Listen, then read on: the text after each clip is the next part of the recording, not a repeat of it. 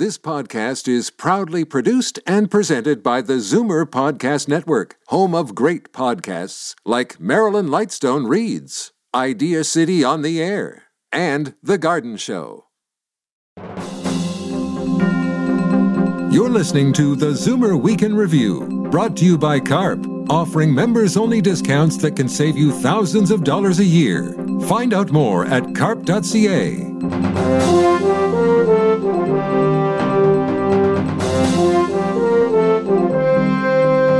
Good afternoon. Welcome to the Zoomer Week in Review, all things Zoomer worldwide. I'm Bob Komsic for Libby Znaimer. Women executives in Canada earn about 56% less compared with men and are, on average, slightly younger. You'll hear from an economist shortly who says that's perhaps a reason for the pay gap. And the craziness that is Ontario's cottage country housing market. A Muskoka real estate agent talks about who's driving it and what's motivating them. But first, here are your Zoomer headlines from around the world. Oh my God. Mm-hmm. Oh, thank you, God. A couple married for more than seven decades and separated for almost a year due to the pandemic were reunited recently. Video of the heartbreaking scene has gone viral with more than 5 million views. 97 year old Margaret Bigler hadn't seen her husband of 73 years, 96 year old Joseph, since she was admitted to long term care in Pennsylvania last April. Her beloved husband remained in independent living, unable to visit her during the worst of the pandemic, but there wasn't a dry eye in sight when Joseph was recently reunited with his wife after being admitted to the same home. It could, could make a difference to our lives from now on, couldn't it? The second person in the world to get the Pfizer vaccine has died of a stroke unrelated to the vaccine. 81 year old William Shakespeare received his first shot in December. In a tribute, his wife Joy said Bill was so grateful for being offered the opportunity to become one of the first in the world to get the vaccine. She says he often talked to people about it and would always encourage everyone to get theirs whenever he could. I got an email message from Google saying, um, Thank you very much for your purchases. A Bowmanville grandmother was shocked to find a $400 charge for free games played on her phone. Lori Ovenden allowed her six year old grandson to play a free game on her phone and said at no time did she give him her credit card number or enter it into the phone, but not long after she got a surprise bill. She complained to Google and her credit card company, but was told there would be no refund.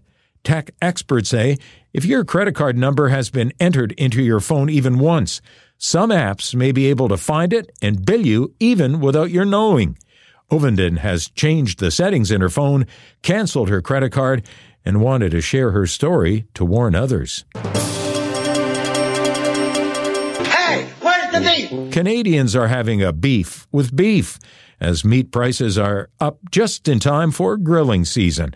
In the past four months, the price of ground beef has risen by 5%, steak and bacon up 4%, and chicken 3%.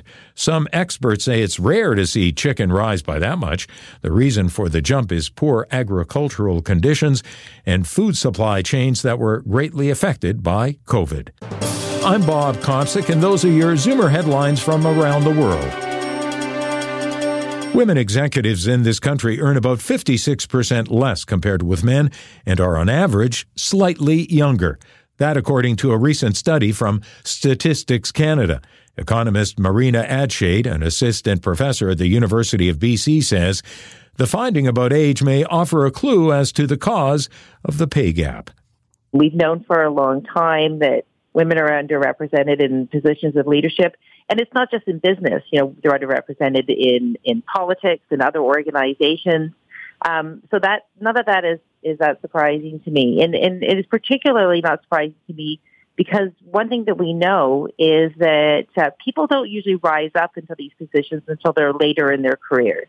You know, in the federal government, for example, the average age of uh, somebody who's in management is 54 years old. And so we have a little bit of a situation where we have women are just generally underrepresented in the workforce in that age group because here in Canada, women tend to leave the workforce earlier than men. And by the time you reach the age of 54, a lot of those women have already left the, the workforce. And so it's leaving a gap in the workforce um, and in management, and it's, it's leading to uh, a lack of women in positions of leadership. Now, of course, that's not the only reason, um, but I think it's something that's really worth considering. Is this something that will ever change, do you think? I think it will change. I think that, but I think in order for it to change, I think we need policy. I don't think this is something that we just need to sit out and um, and bide our time on. For example, you know, a, a national daycare program, which is essentially um, targeted at keeping younger women in the workforce. You know, women who have children under the age of five, and so we're talking about women who are maybe you know, twenty five to forty or something like that um, that will help this generation of women if it means that they're they're less responsible for helping out with childcare for their grandchildren, which a lot of women are doing because daycare is so expensive.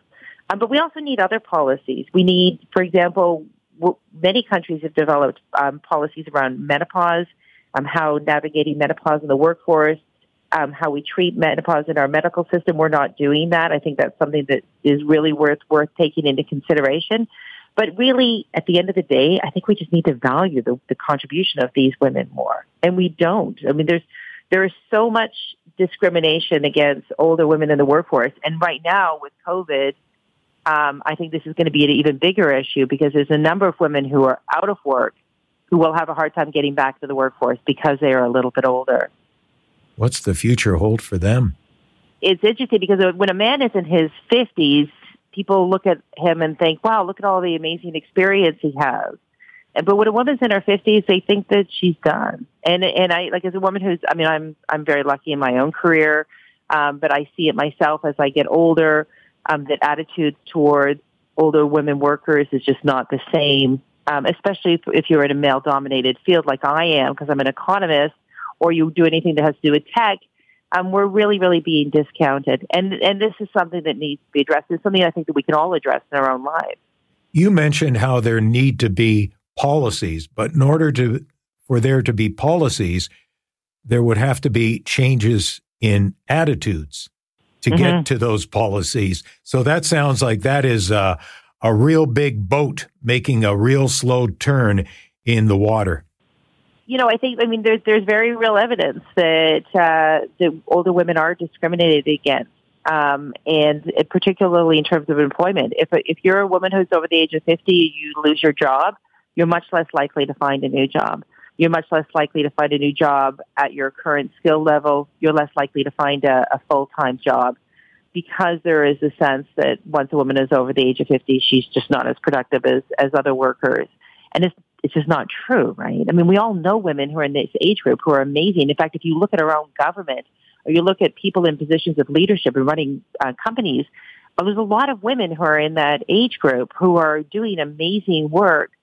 Um, that's really the perception that needs to be changed. The situation only gets is only getting worse, and that's because the next generation of women who are coming up, women who are say 45 to 55, those women really are remarkable compared to like other previous generations of women. Like they, they really do. They have, they have a lot of education. They have a lot of years on the workforce. They have a lot to offer the Canadian economy. And we, like, this isn't just an issue of equity um, and fairness. We as an economy, we actually need those workers. And so we, it, it benefits all of us to, to do the hard work, to make sure that they can continue to work in the workforce as long as they choose to. We talk about changes, changes are needed. Is it up to, as much as we're talking about women here generally, isn't it also up to men to do something about this? Yeah, it, it is absolutely up to all of us. And in fact, I would go further. I, I agree with you, and I would go further. I would say that nothing will change unless men um, join the fight on this. And, you know, I think that they should, there's no reason for them not to want to do that. You know, I talk to young men about this topic, like men who are in their, in their twenties and they're like, yes, my mother is in exactly this situation now. I mean, we know people who are in this situation if we look around ourselves. Um, and so I think that this is something that we all need to take on. And, and our political leadership needs to take it on as well. At all levels of government, we need to become more aware of this. So anything that we can do as individuals to, to get our politicians to pay attention, I think will be, uh, you know, a step in the right direction. Economist Marina Adshade, Assistant Professor, uh, University of BC. Keep up the good fight. Thank you. That was Marina Adshade, an economist and assistant professor with the University of BC. I'm Bob Komsic for Libby Znaimer, and this is the Zoomer Week in Review. Coming up, the red hot real estate market in Ontario cottage country. You're listening to the Zoomer Week in Review, brought to you by CARP, fighting to hold politicians accountable for better health care. Find out more at carp.ca.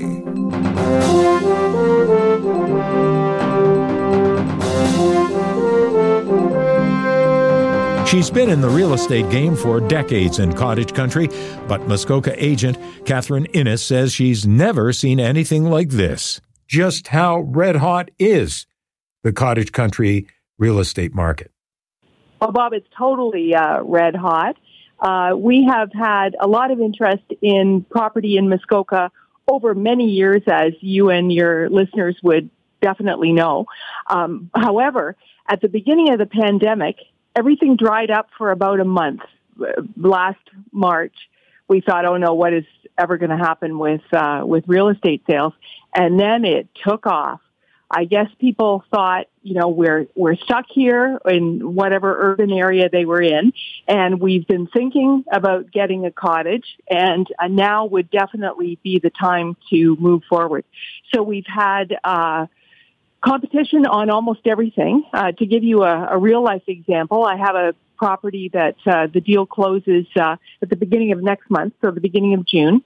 And there were 80 showings on that property, and I'm proud to say that my buyers won the competition, but it wasn't uh, easy. So uh, we're finding that people have to be prepared financially, prepared emotionally to uh, compete, and uh, get set uh, for a wild ride. What's motivating people? All these ones that are looking to buy empty nesters, one percenters with money, condo dwellers, speculators? What's motivating some or all of these people? All of the above. And I think that people have uh, a little bit more uh, money than they, they would have had previously because they haven't had an opportunity to uh, spend it in other areas, particularly travel. And uh, I would say that um, a fair number of people have discovered that they can telecommute maybe they dip their toes in it a little bit, but now they're finding that they can do a fair bit from home or cottage. A lot of people are now looking for a place that they can have a dedicated office area so they uh, don't taint, not that there's anything wrong with working, but so they don't taint the whole cottage experience with working. They, uh, they set aside a room, um, have a dedicated office. A lot of people saying life's too short, right? Absolutely. Life's too short. Uh, why not move forward with our goals now? And uh, actually, with on the, the little more morbid side, I mean, people have lost their lives during this pandemic. So uh, people really look at that and think we better better get going on our goals and dreams. How's all this affecting those that say are inheriting? You've got siblings maybe looking at uh, trying to figure it out, buying one another out. How's this affecting uh, the various people involved in such transactions? Well, I would say that it's uh, somewhat uh, challenging depending on their financial situation. Uh, certainly, it would be uh, um, less expensive to get a mortgage these days to buy others out. But yeah, it it would be uh, challenging. Although, on the flip side of that coin is that uh, people uh, stand to inherit more. Now, you say you've never seen anything like this in describing the market. Does the same jaw dropping truth hold for the behavior of some or many of the buyers you've seen, been involved with?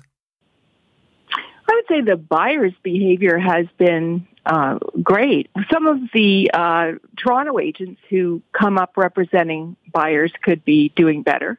because it's actually um, against the uh, Real Estate Council of Ontario's rules to sell outside an area that you know really well, because after all, you are responsible for the buyers, um, how their outcome. And it's a big concern. Um, for example, uh, somebody told me the other day that uh, a buyer who was represented by a um, an out of town agent, a Toronto agent, um, once they took possession of their cottage, they were looking for the cable hookup. So there's no cable hookup. the people, it's too remote for that. Um, we certainly have all the amenities, high speed internet, and uh, you can get television or whatever, but it's just not the same as the city. There's shore road allowances to worry about. Uh, access, actual legal road access to the property, so it doesn't become a water access only property that you find out after you've paid a lot of money for it and it's suddenly worth a lot less. Um, there are a myriad of things. Basically, the message is buyers and sellers, for that matter, don't know what they don't know. So you need to not only deal with a professional agent, but an agent who is from that area, wherever it is in Ontario. Doesn't matter. It's not just cottage country. Catharine, do you expect things to cool down once COVID passes? And if so, more gradually rather than, you know, off the edge of a table? Yes, I would say that it's going to be quite gradual, Bob. My expectation is that once things have loosened up more and people can travel more, they're not as concerned, then they'll be uh, have more things to take up their time and energy. I don't think that the bottom will fall out of the market anytime soon because it's a supply and demand situation. For example, uh, for at least the last four years, we've had a seller's market. There are never enough uh, good properties for the number of buyers that we have. So I think we're pretty stable here. I hope I'm right. That was Muskoka real estate agent Catharine Inniss. And that brings us to the end of this week's edition of the Zoomer Week in Review. I'm Bob Komsic for Libby Znaimer. Thanks for joining me. Be sure to come back next week to stay up to date with all things Zoomer worldwide. Zoomer Week in Review is produced by Zeev Huddy, Christine Ross, and Paul Thomas. Technical producer, Justin Eacock. Executive producer, Moses Znaimer. This podcast is proudly produced and presented by the Zoomer Podcast Network, home of great podcasts like Marilyn Lightstone Reads, Idea City on the Air, and The Garden Show.